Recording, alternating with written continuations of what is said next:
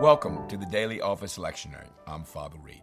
This week, we are going to look at scriptures for the week of Third Advent. Third Advent. There are four weeks in Advent. Advent is our preparation for the coming of Jesus Christ into the world, which we celebrate on Christmas Day, December 25th. And we have four weeks of preparation. So your Sunday readings will reflect that and uh, I pray that that's a real blessing to you and that you're enjoying your preparation for Jesus' coming. This is a very important time of the liturgical season as we prepare ourselves in our hearts, our minds, our souls for Christ's coming. Now, we are looking at the scriptures, see them in your post. We are going to look at Amos chapter 9 on Sunday, and then we'll look at the book of Zechariah, another minor prophet. I spoke about the minor prophets last time and we have 12 of them.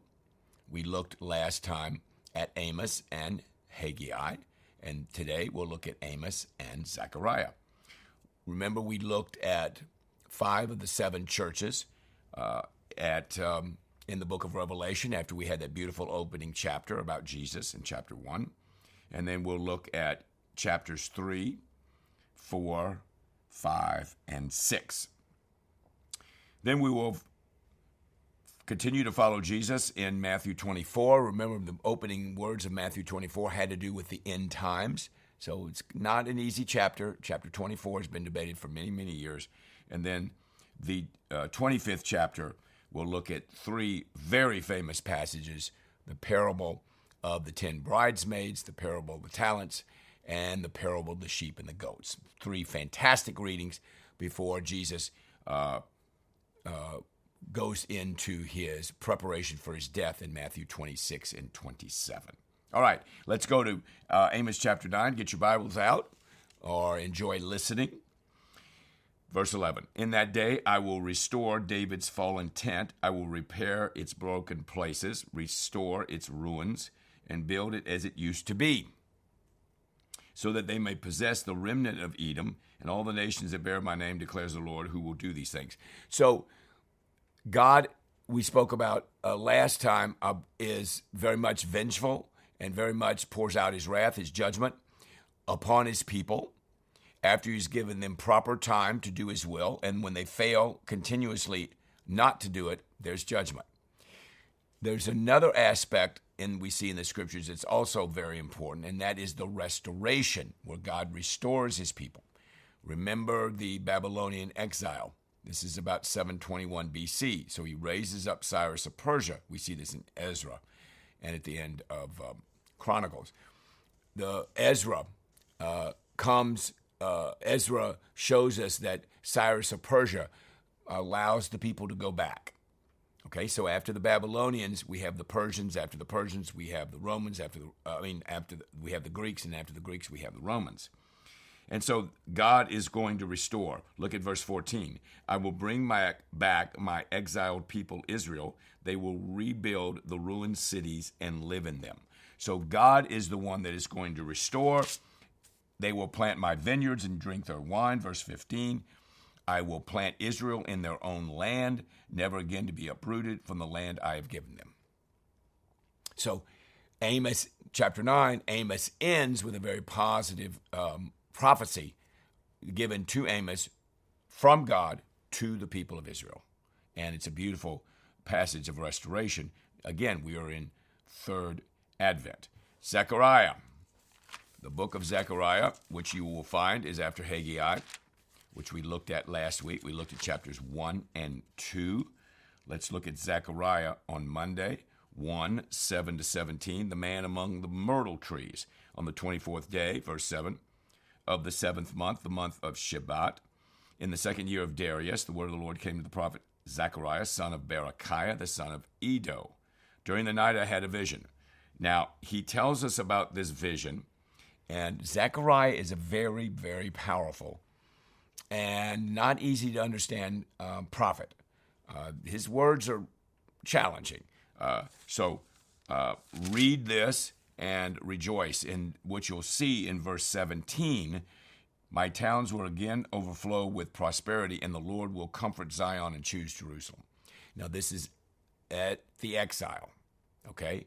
So after uh, the destruction of Babylon, uh, uh, destruction from Babylon to the Israelites, where they were destroyed, as I've mentioned earlier, Haggai and Zechariah and Malachi were raised up to speak to the people in the exilic period, okay, the post exilic period. And Ezra and Nehemiah and Esther are also part of that uh, history. So, what we have are these beautiful verses of restoration that we're going to see in Zechariah, which we also see during this uh, time of Advent, where God is calling us to prepare ourselves for the coming of the Messiah. Chapter 2, the man with a measuring line that I looked up, and there was before me a man with a measuring line in his hand. Where are you going? To measure Jerusalem, to find out how wide and how long it is. Then the angel who was speaking to me left and another angel came to meet him and said to him, Run, tell that man, Jerusalem will be a city without walls because the great number of men and livestock in it, and I myself will build a wall of fire around it, and I will be its glory within. So remember the prophetic word of God is to the people of Israel during that time and God is the one that is going to restore. He is the one that's going to judge. He was the one that's going to avenge. He's the one that's going to comfort. He's the one that's going to bless. So the main character of the Old Testament is God Almighty. He is the one that is in charge of his people. Enjoy reading chapter 2 of Zechariah, chapter 3 of Zechariah. Clean garments for the high priest. Okay? I have taken away your sin in verse 4, and I will put rich garments on you. So the filthy clothes sins, and God is the one that is ta- able to take away our sin and to put beautiful garments on us. So it's a beautiful metaphor for sin. Sin stains, sin pollutes, sin is filthy, sin is smelly, sin is horrible.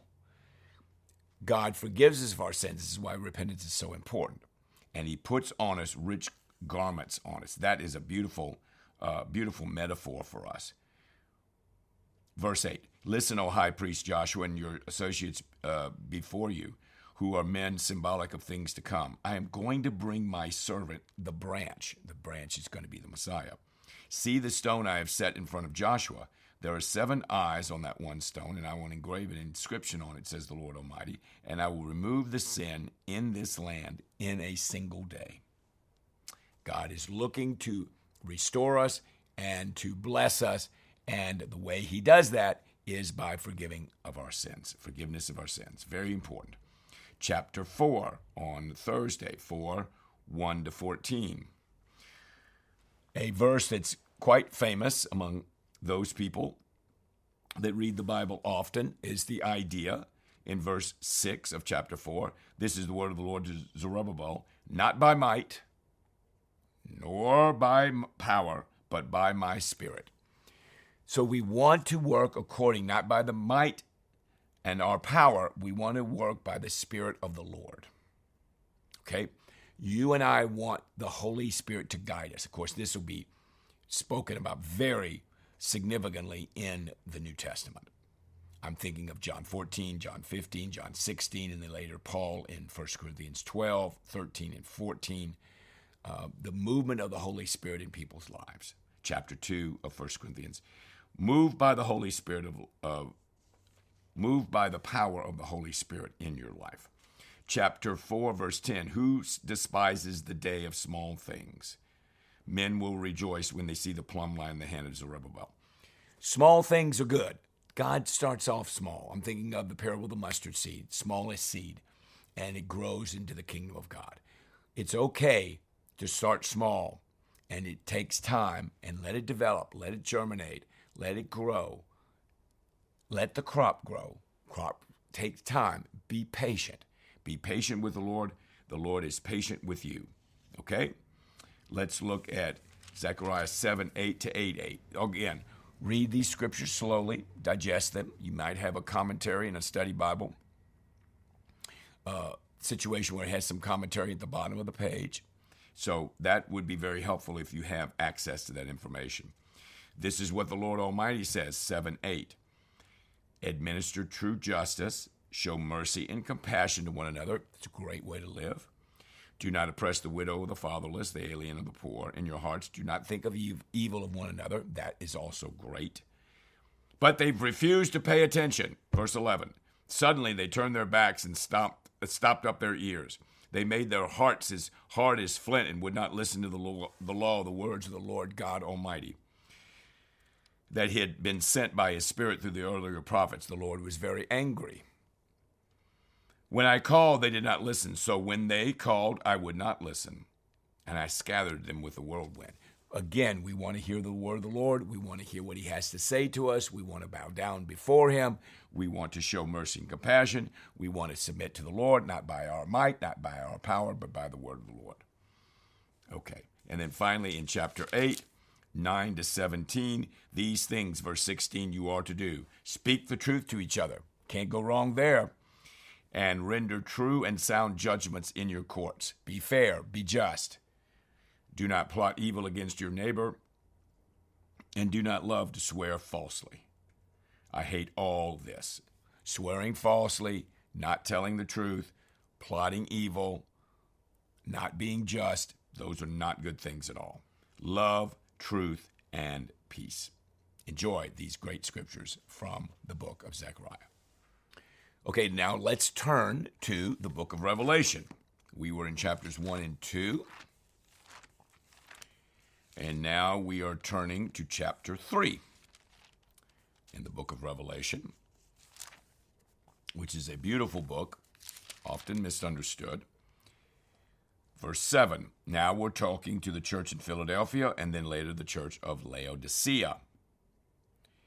These are the words of him who is holy and true, who holds the key of David. Okay? Verse 11 I am coming soon. Hold on to what you have so that no one will take your crown. Be persevering. Hold on. Be patient. Let that seed germinate. Trust the Lord. moved by the Holy Spirit. Laodicea, these are the words of the Amen, the Amen, the faithful and true witness, the ruler of God's creation, in verse 14.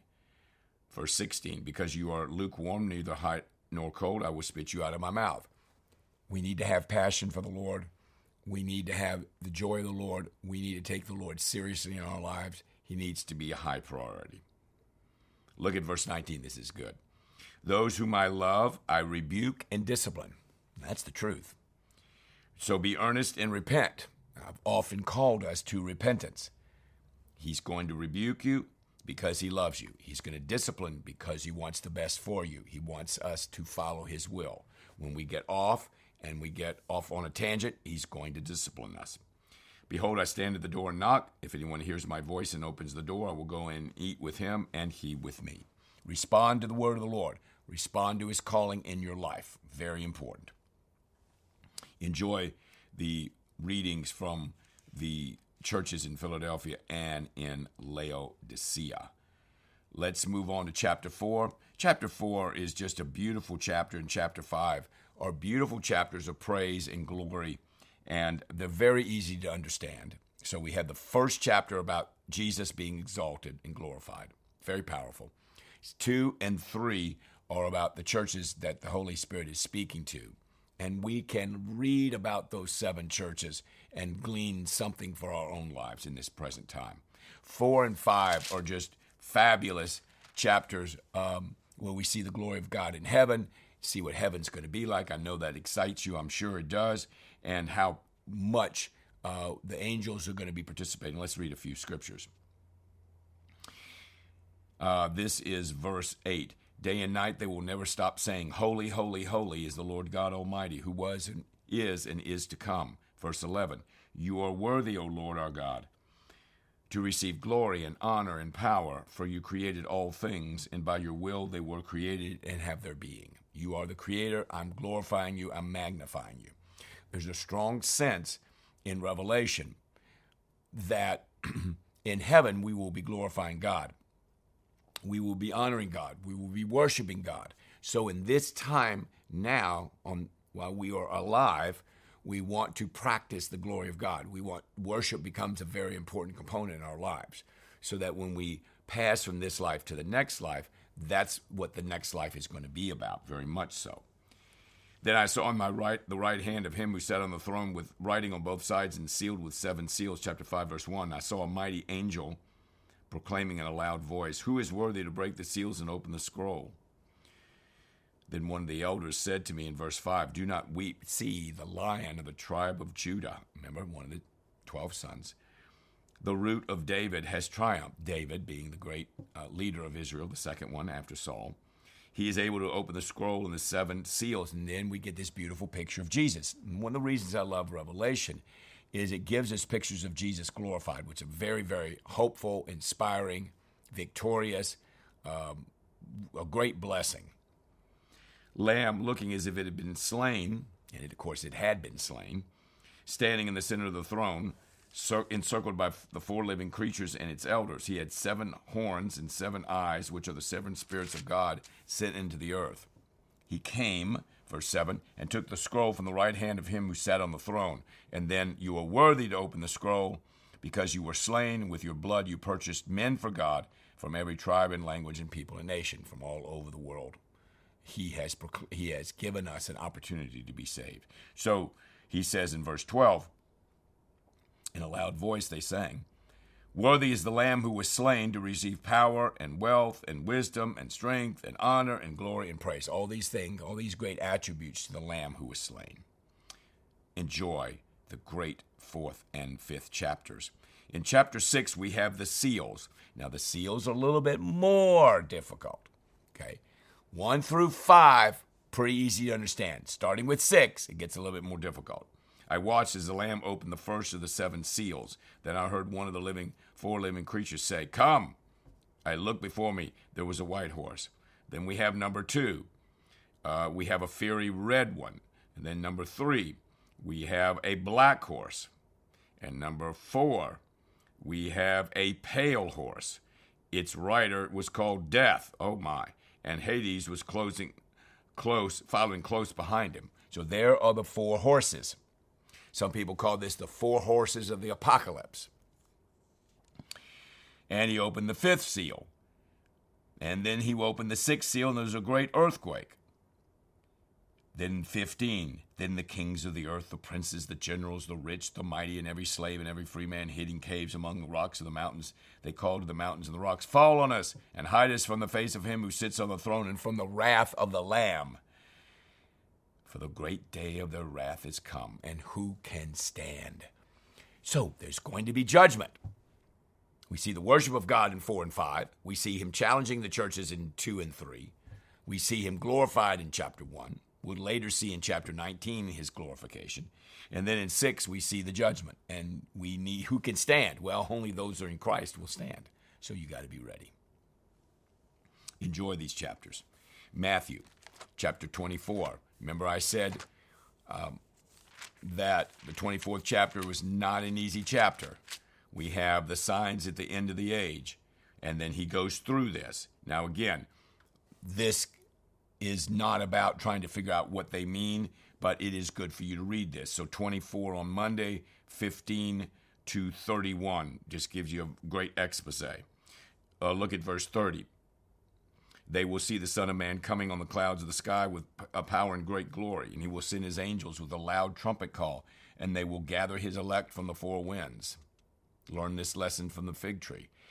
Verse 35 Heaven and earth will pass away, my words will never pass away. So you have this extraordinary person uh, making these phenomenal claims, and about his coming again. We call this the second coming of Jesus when Jesus comes, you want to be prepared for that. We'll say uh, something about that when we get to 25. No one knows the day or the hour. No one knows the day or the hour when the Son of Man is coming. The angels in heaven, nor the Son, but only the Father. Therefore, verse 42, what do you want us to do, Father Reed? I want you to keep watch because you do not know on the day your Lord will come. You must be ready, verse 44 the Son of Man will come in an hour you don't expect. So then he says, Who is the wise and faithful servant, whom the master puts in charge of the servants in the household to give them their food at the proper time? It will be good for that servant whose master finds him doing so when he returns. But if he's wicked, he says, My master is staying away a long time. And then he acts inappropriately. You want to be ready. You want to act well at all times. You want to be prepared. Don't let a good day, a day go by without confessing your sins, being right before the Lord, concentrating on scriptures like this, preparedness, being ready. Okay, well, how do I know this? Well, look at chapter 25. We have three extraordinary texts the parable of the ten virgins.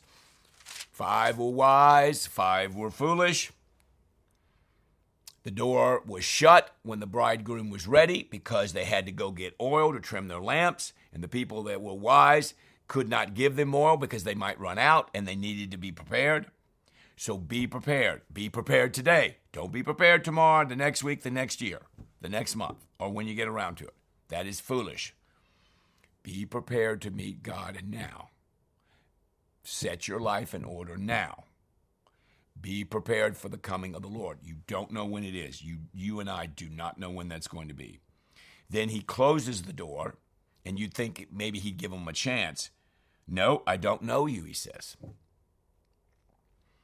Therefore, what am I supposed to do? Keep watch because you don't know the day or the hour. You need to be prepared. Please be prepared for the coming of the Lord. It is absolutely 100% going to happen. It's not 99% or 80% or 50% or 40%. 100. Be prepared for the coming of the Lord. Be prepared when the bridegroom comes. He is going to come. He might not come when you expect it. He might come at a, a moment you don't expect it, but you need to be prepared for his coming. Now, the parable of the talents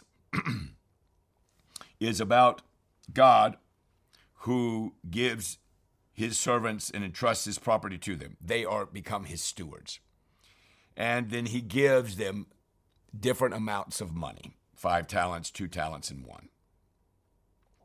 And then he's going to come back, and we are going to give an account of what he gave us to take care of that was his, is his, while he is gone. So, in this life, so in the first teaching, we have okay, you need to prepare, be prepared because God is coming in the second teaching, how am I going to live my life? What am I going to do in that time before he takes me? And you want to be wise. You are a steward of the resources that God has given you. You want to use them well and wisely to advance the kingdom of God, not your own personal kingdom. See, what happens to the, the third guy is he was scared to death and he just hid his talent.